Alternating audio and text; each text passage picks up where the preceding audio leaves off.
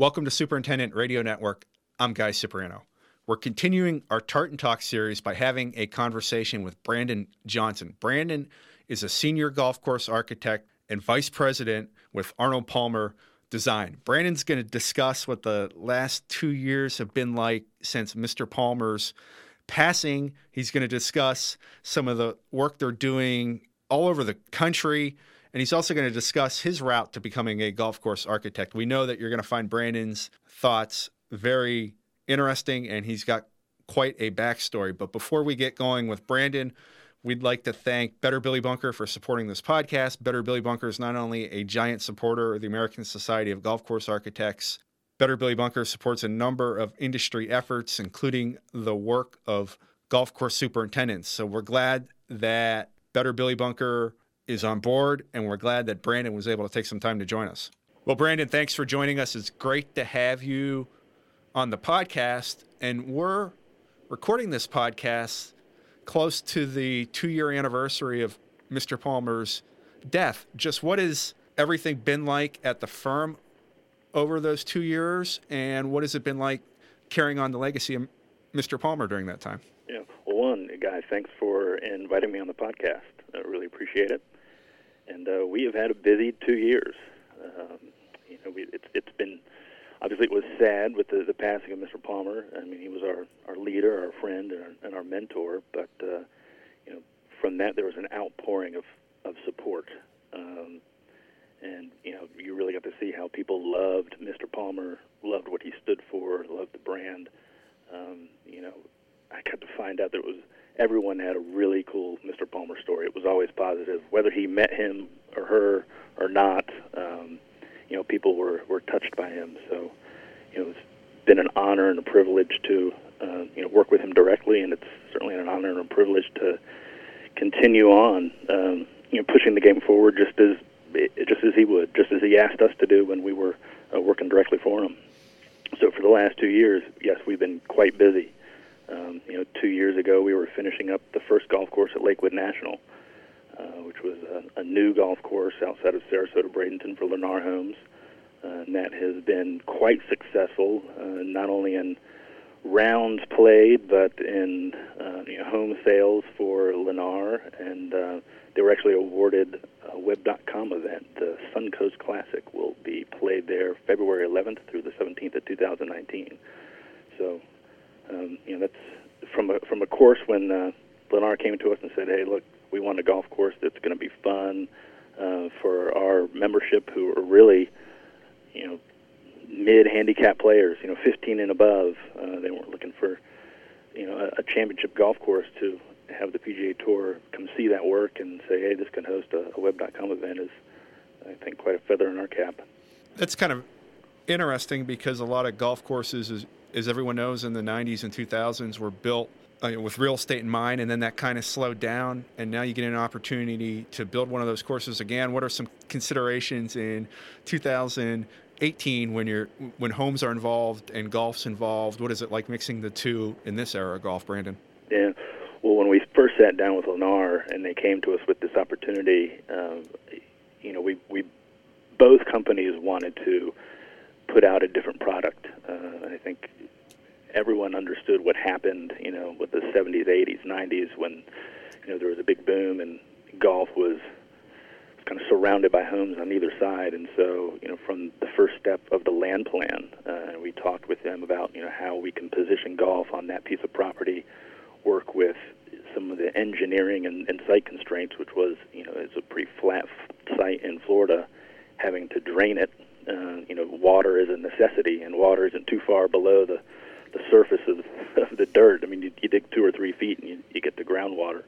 Uh, but being able to to do that, accommodate their housing needs and requests, but have a, a very fun, playable golf course that, you know, really you start to get a core golf feel on the front nine using the wetland boundaries and lakes to, to create that buffer between golf and the real estate and really amenitize real estate. You get a lot of water to golf views, water to golf to wetland views, and so you kind of switch that old model up and and think about the project a little bit different. And I think we came up with a, a pretty compelling product in the end. One that obviously produced some some good golf and, and some great home sites as well. Is there a second golf course that's going to be involved long term, Brandon? There is. It was a 36 hole facility, and you know it's kind of funny that they were thinking forward and we're thinking forward. I mean, golf is is not dead. You know, golf is is well. It's alive. People are playing. People are enjoying it, um, and you know they had the opportunity to build a pretty large development, and we're going to do the second golf course at Lakewood National, and that should start construction later this year. So Arnold Palmer Designs based in Orlando. Where else are you working in Florida right now, and how much activity is there in the state where you're based in? Yeah, well, it, here at Bay Hill, uh, we had uh, Thad Layton and I were working on the Bay Hill short game project and practice facility. So you know, here's a you know, Arnold Palmer's home and, and a golf course that uh, you know hosts a PGA Tour event every year, uh, but the you know the family saw the opportunity to augment the facility, provide you know this wonderful two-acre short game area, not only for the membership but for the pros that are going to come and play, you know, every year for the tournament. So we were busy working on that project, um, which was kind of a, a tweak of holes one and nine of the, the charter course to accommodate this short game practice area that has four greens and seven bunkers of various depths and design styles, from a flat bottom kind of Seth Rayner, C.B. Macdonald bunker to a a synthetic revetted bunker, um, you know, and other bunkers with various liners and, and, and technologies inside of them, grasses around the faces. So it's it's been a great project for us to to work here at home, but also experiment along with the superintendent on, on the different grasses and technologies behind you know some of the features that we have out on the short game area and I bumped into at PGA National last year. We got to spend some time. Uh, you reopened the Palmer course last fall, so you're also working in the southern part of the state. Yeah, yeah. Actually, at the end of 2016, we did some work at Frenchman's Reserve, uh, and then actually last year did the work at the PGA National, which was a really fun project to work on. Getting to go back in and do kind of a bunker restoration, renovation. Worked on some of the greens and the green surrounds. Um, to add some intriguing and strategic contours in them. Um, and obviously, from an agronomic standpoint, uh, they were able to to go in and, and, and strip off the top layer of, of the greens mix and, uh, and and put some new greens mix down and you know, fix drainage where they needed to. So it's it's been a win-win not only on the playability and strategic side, but I think agronomically, uh, what they were able to achieve with that project uh, you know, the golf course seems to be getting better every day. Brandon, how much wear is put on a golf course in Florida? They're playing uh, year round. The grasses are pretty aggressive. How important is it for these Florida facilities, especially the resort ones, to kind of freshen themselves up in a timely manner? Yeah, it's really a, a year-round growing season in some areas, and you have a very aggressive Bermuda grass, 419, or you know, a lot of courses are going to the celebration where it's growing nonstop, and you know, keeping bunkers in their original shape, waste bunkers in their original original shapes, tees, um, you know, fairways, greens around. You know, everything is, it's on an accelerated schedule, really. So, I think it's important for these clubs to kind of keep after their facility and continue to make improvements and, and upgrades. And obviously, you know, a place like PGA National, while we had done a bunker a small bunker project back in 2007. It wasn't as extensive as the one that we did, and you know, prior to that, not a lot of work had been done on that course. So there was a lot of technology that could be used, um, not only on the say on the, the bunker renovation side, but even in the grasses. You know, in, in PGA National, they, they switched from the old 419 and, and did a grass conversion um, to celebration and put a different grass on the greens, and you know we were able to come in and make modifications to fairway lines and even some contours. So it's really important for these clubs to continue to keep their product up with the latest and greatest. Speaking of that, let's go on to the other side of the country. I believe you're working at Silver Rock Resort, which is one of the most interesting municipal golf courses I've ever been to. I think they actually, when I was there, they had valet parking at a municipal golf course. That's a, that's, yeah. that's quite the, the property. And explain the work you're doing there in the Coachella Valley yeah, that's a lot of fun. It's unlike any Muni that uh, that I've ever been a part of or seen or played. Uh, it's a it's a great site right up against you know the mountain range there in the city of La Quinta. And uh, if, I think if we were to take a step back, you know, the firm did the work in the in the mid 2000s, and it was part of a larger development. There's actually going to be 36 holes, or you know, another golf course and some residential developments and hotels. Well, everything stopped when the economic downturn came, and so the you know the, the city had been looking for you know a partner to kind of continue that development for, for quite some time. So uh, the Robert Green company came in with Montage Hotels and and they reconfigured the old master plan, which uh, impacted our golf course.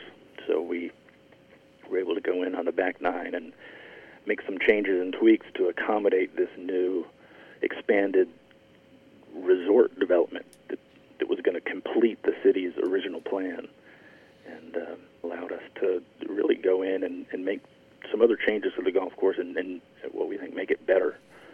Um, you know, we added a pretty fun and demanding par 3 11th uh, that takes advantage of a, an existing waterfall that, you know, you have this development that happens and everything stops and there's a little bit of land left over and as we're walking around, you know, all of a sudden in the in the overgrowth, you find this pretty amazing waterfall just sitting there. It's been sitting there for, for years, so we were able to incorporate that into the into the design, shift some some tee locations and sight lines to take advantage of the of the adjacent mountain views. Uh, you know, move some other greens to open up playing areas and, and converted what was the old 15th to the 14th as a par five and and kind of take the canal out of play and, and open everything up and create a pretty fun, dynamic par five with some interesting contours around it in the second landing area. Okay, so we're really going to jump around now, and you're working at a place called the Royal Golf Club, which sounds like it's something in the United Kingdom, but it's really not. It's a Midwest course that had a previous name and quite the reputation. What are you doing there in Minnesota? Yeah, well, and and Thad was really the lead on on the Royal Golf Club. Uh, so when when you do the podcast with him, I'll let him uh, explain everything that happened there. But it was uh, kind of a co-design with with Annika Sorenstam as well, and we were able to convert an existing golf course uh, from 27 holes to a, a pretty fun and dynamic 18-hole experience. And uh, we're also doing work in Minnesota at the TPC of Twin Cities, and that's what's currently happening. So I'm working with uh, Steve Wenzloff with the PGA Tour Design Services on the competitive enhancements to the uh, TPC property up there, and they're going to host 3M Championship. It was an upgrade from the Champions Tour event that was just held in, in August to uh, a full-fledged PGA Tour event in July of next year.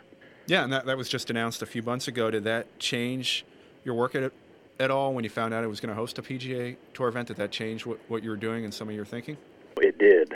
Funny that you know, if we go back to, to Lakewood National, and that you know the request of the client was to you know build a golf course for you know their membership, um, and you know golfers that you know have varying levels of proficiency, and and you always have tournament golf in the back of your mind, but that certainly wasn't the focus there. And you know we were able to do some some really fun and interesting things at Lakewood National, uh, but you know there was a lot of width, um, a lot of large greens, um, you know some some what we would call fun and challenging pin locations, some in bowls and, and some that repel, but you know a lot of gathering pin positions. You know, working at TPC Twin Cities and solely thinking about PGA Tour players and what it what kind of design challenges them. Um, the, you almost think backwards in a way, or, or, or think in an opposite form. Certainly, in my conversations with Steve and you know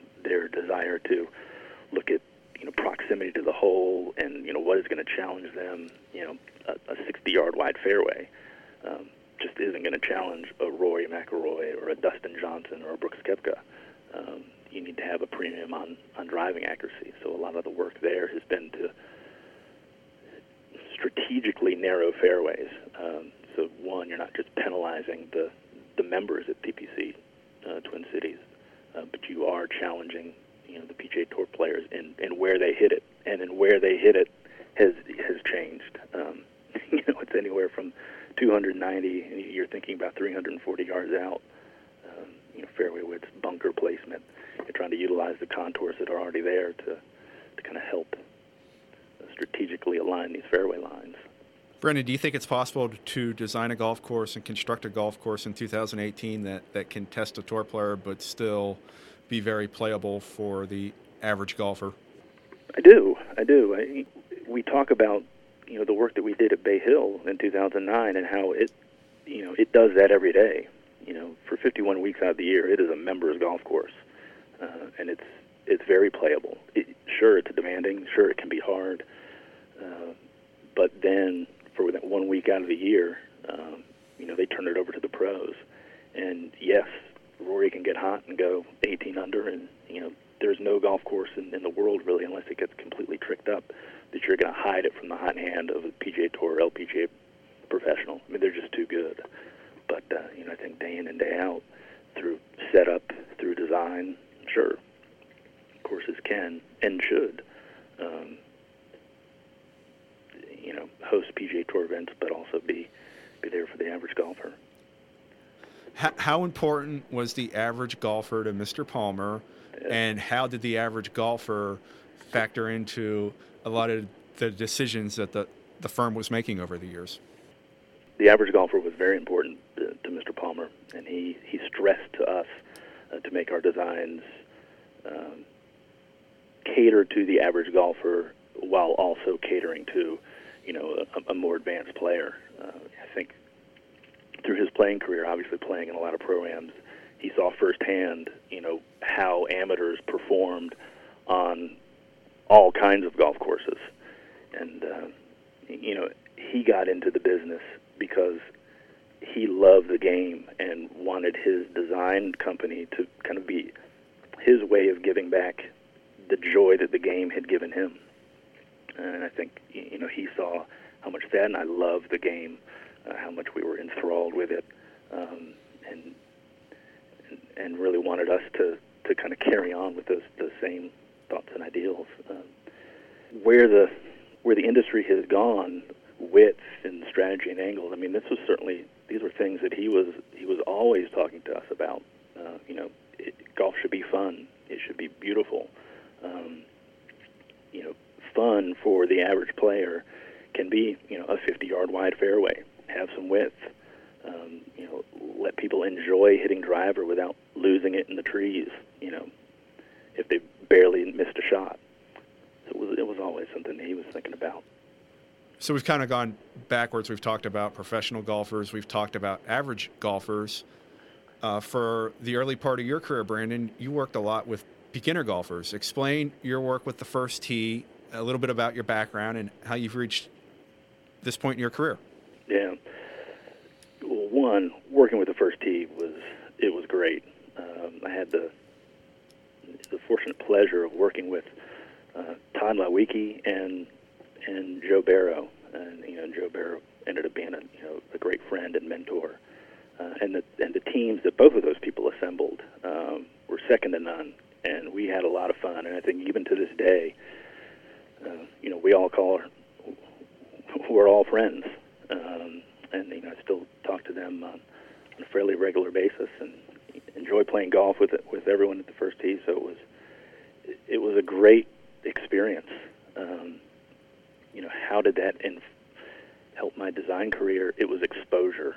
Um, you know, it was great for me to kind of take my love and passion for golf and golf golf course architecture and the game, and and really be a part of a, a an influential movement in the game at the time to to open up this game, open up access. Um, but uh, it was also exposure for me on the design side, and that there were a lot of projects of varying scopes uh, all over the country. You know, we just talked about you know, the projects that you know we've been working on. Where one was in the desert, you know, one's in Florida, one's up in the Midwest with a, a whole host of different issues of muck and sand and water. But you know, the first tee gave me that experience too. Whether it was working in New York, working in in Phoenix in Arizona or Tucson, or you know, looking at projects in California, or even looking at projects in Alaska, uh, you know, down to Florida, and it was this constant repetition of you know budgets and plans and routings and talking with all kinds of people uh, you know, all over the country. It, it was a, it was a great experience. You described yourself as a, a golf nut. How did Yeah. the golf itch develop in, in your life? you know, I had a friend growing up, um, Brian Munn, who asked me to go play golf one day, and we went to the little rinky-dink Sharon. We called it Sharon International, a little nine-hole golf course that unfortunately no longer exists. But uh, you know, we went out there and played one day, and uh, kind of dribbled the ball around the hard pan, and got done. And pro said, "Well, now what are you going to do?" I said, "We don't know." I said, "Well, why don't you go around again?" And we kept playing, went back the next day and, and played and played and was just just hooked. Uh, you know, I remember that that first round getting to the ninth hole, and I think, uh, you know, I hadn't whiffed all day, and I think I said, yeah, I don't think I've whiffed all day. You know, been been kind of buttoning around, and what did I do? whiff, whiff, whiff, and and that that, that got me, you know, right there. Um, that the game was it was physical, it was it was mental. Um, you know, we were outdoors. It was a lot of fun, and uh, I've just had this love affair with the game ever since. Uh, and I just can't get enough at times. When did you realize you could make a career out of it? That there were thousands, if not millions, of jobs involved in golf. When did you realize that it could be more than just a um, hobby and it could be a, a long-term career? Yeah, well, I mean, truth be told, I, I wanted to be a PGA Tour pro and never got good enough, never sniffed it. I did an internship at the PGA Tour, and for me, that was probably the first time I realized how big golf was. And that was the first job that I had. I mean, to fund this golf habit that I had growing up, and even in in college, I, mean, I used to mow yards, um, and that gave me the most cash with the most amount of time for me to go to the golf course. and so, um, it was my junior year in college. Um, applied for an internship at the PGA Tour and got it, and um, you know, it was I was in the design portion, but they had people in marketing and business and competitions, outside operations, and it was an exposure for me to what the rest of the golf industry is. And, you know, and that that first internship turned into another internship in the office, turned into um, uh, another internship on the construction crew at TPC Deere Run, and uh, which eventually turned into uh, job with the first tee that, that was housed out of the PGA Tour Design Services office. And then how did you link up with Mr. Palmer? I mean, I guess for a golf nut, that's th- the ultimate. It, yeah, well, you know, in that first internship that I had in 1995, um, Ruffin Beckwith, who was over the World Golf Foundation or the World Golf Village at the time, and it was it was in its planning stages, knew a lot of the people over in the Arnold Palmer Design Office, and, uh, and I remember he took me over there and and made some introductions to people. But uh, you know, so in that second internship, oddly enough, the TPC at Twin Cities was was in the planning stages, and plans were going back and forth between the tour design office and the Arnold Palmer design office. And opened up the door one day, and who did I see? Thad Layton. He had some plans and said, said "Here are the plans. Can you get me on TPC TPC Sawgrass?" And as an intern, you know, we had privileges there, and and uh, this wonderful certificate that they would give you so you can get you know friends and their family on. I said, "Sure." So we went and uh, got him on TPC Sawgrass, played golf, and and that really turned into a, a, a great friendship and, and and a golf buddy. Uh, you know, the two of us have been able to travel the world together and study and play some pretty amazing golf courses. Yeah, and, and now you and Thad are partners at Arnold Palmer Design. What has it been like for you uh, having a leadership role, and how do you demand, dem, uh, balance the demands of a leadership role with the work you still love to do in the field? Yeah.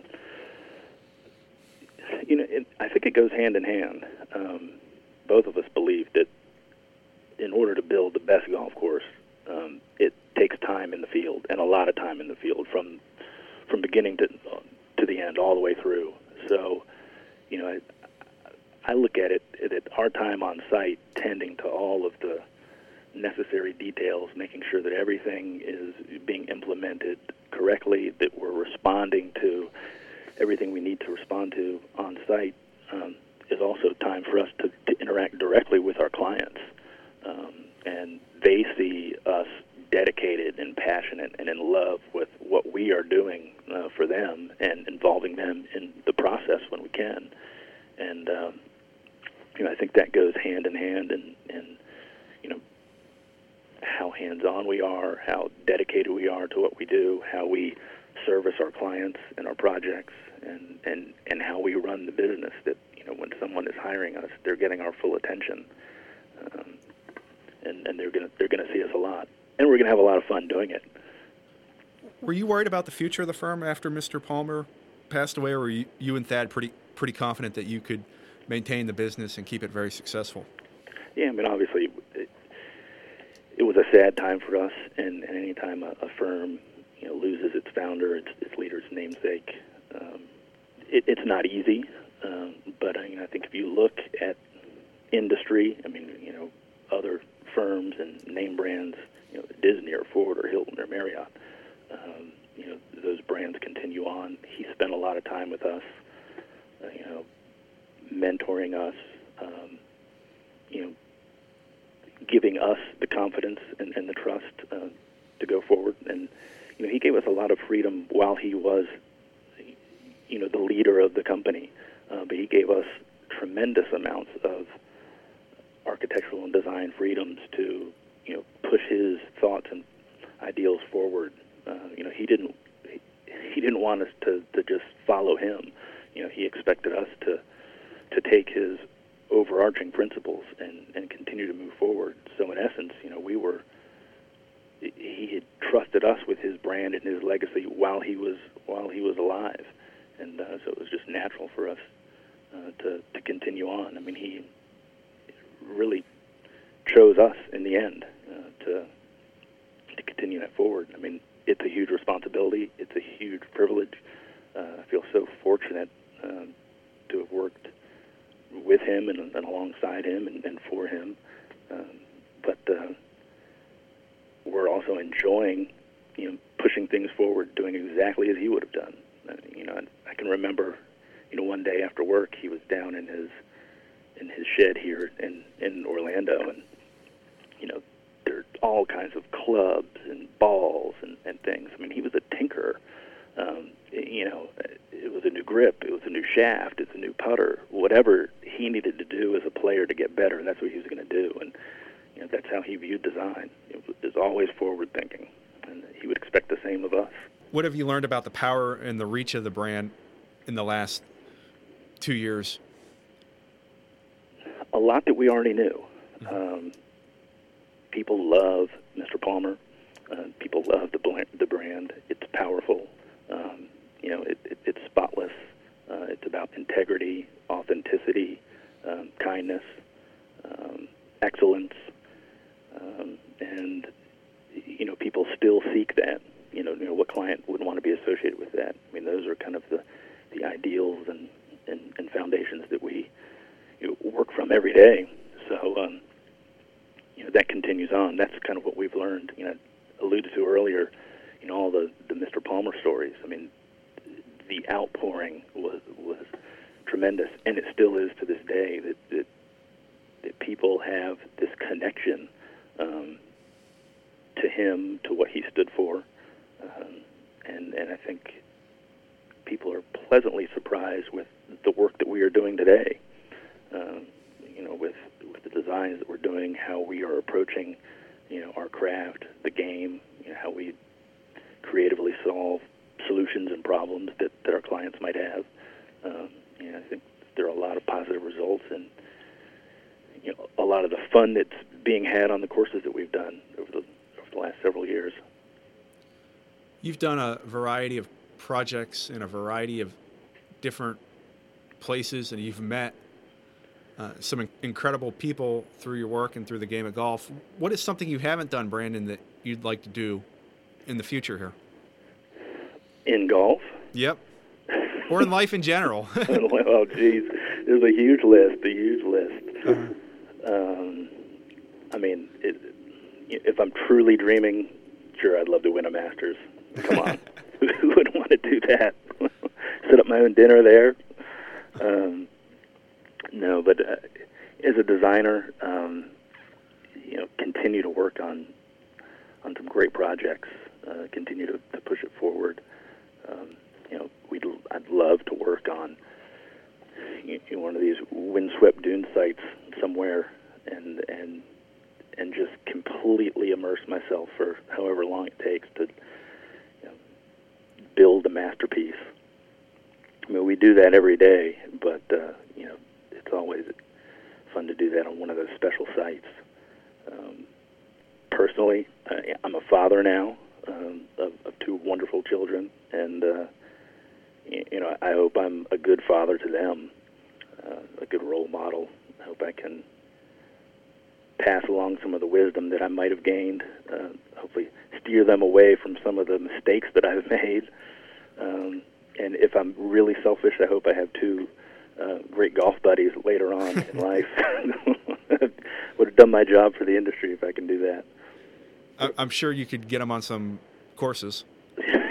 we try to, but you know, one of the, the satisfying things is you know bring them out here to Bay Hill, and they've you know they were interested in the short game project, and you know there was one Saturday I was out there. They they laid a piece of sod, and um, Joe Hancock, who was shaping with us, um, got them in a dozer, and you know they really enjoyed that. And they were actually out on site at one point during Lakewood National, um, you know, seeing all the big equipment and, dirt moving around, and and you know they they really enjoyed it. Um, I don't expect for them to be golf course architects, but uh, I would hope that they would love to play golf. You know, if I could give them an opportunity to love and enjoy this game the same way that I have, um, yeah, it'd be great. And I guess Orlando and Bay Hill in particular is a pretty interesting place to be based out of because you probably have people coming from all over the place to play golf and enjoy it. We do. I mean, it's it's fun. I mean, a lot of people come in and out, so we get to to host people here at Bay Hill. Uh, it's always a good excuse for us to to get out and test the product, if you will. Um, you know, but it but it helps. It, it helps being here one in travel, and that there are a lot of direct flights um, out, but also a lot of direct flights in. So we get to see a lot of our friends, family, and clients, and, stay connected with them quite easily. Where, where do you see uh, yourself and Thad taking the business? Where do you see Arnold Palmer Design in f- five to ten years? Yeah, I, always pushing forward. Um, you know, creating courses and facilities that, that people love, that are fun. Um, I think we're always going to hone our craft, um, whether it's through research, uh, playing and seeing other great architecture. Um, and as, as a designer now, um, the, the data that is out there is pretty uh, amazing. You know, some of the work that we're doing at TPC Twin Cities, some of the work that we did do at Bay Hill was was influenced by ShotLink. You know, obviously that's on on the high end PGA Tour pros. Um, but uh, you know, there's a lot of data and technology out there now throughout the game, whether it's on the agronomic side, um, you know, from the playing side, equipment. You know, we now know if someone swings at a certain swing speed with this kind of ball, it creates this spin rate, and the ball goes this distance. Um, and I think that's going to inform, you know, how we design, how to make a, a golf course more playable for the slower swing speed player than for someone who's swinging at 115 miles an hour. Um, you know, that just wasn't information that people had at their fingertips, you know, 15, 20, 25 years ago. So I think, you know, if you look back at, at, at older courses, whether they're in our portfolio or, or other courses outside of our portfolio that we're doing, I mean, we can start to utilize that, that data and that info, and hopefully it positively influences, you know, the design decisions that we're, that we're making. Well, Brandon, it was great to, to, catch up with you. Thank you so much for joining the podcast, and hopefully we cross paths again soon. I know it was a lot of fun at PGA National, spending some time together last year, and hopefully we get to do it uh, someplace warm this winter. Oh yeah, looking forward to it. And if you are in the Orlando area, give us a call.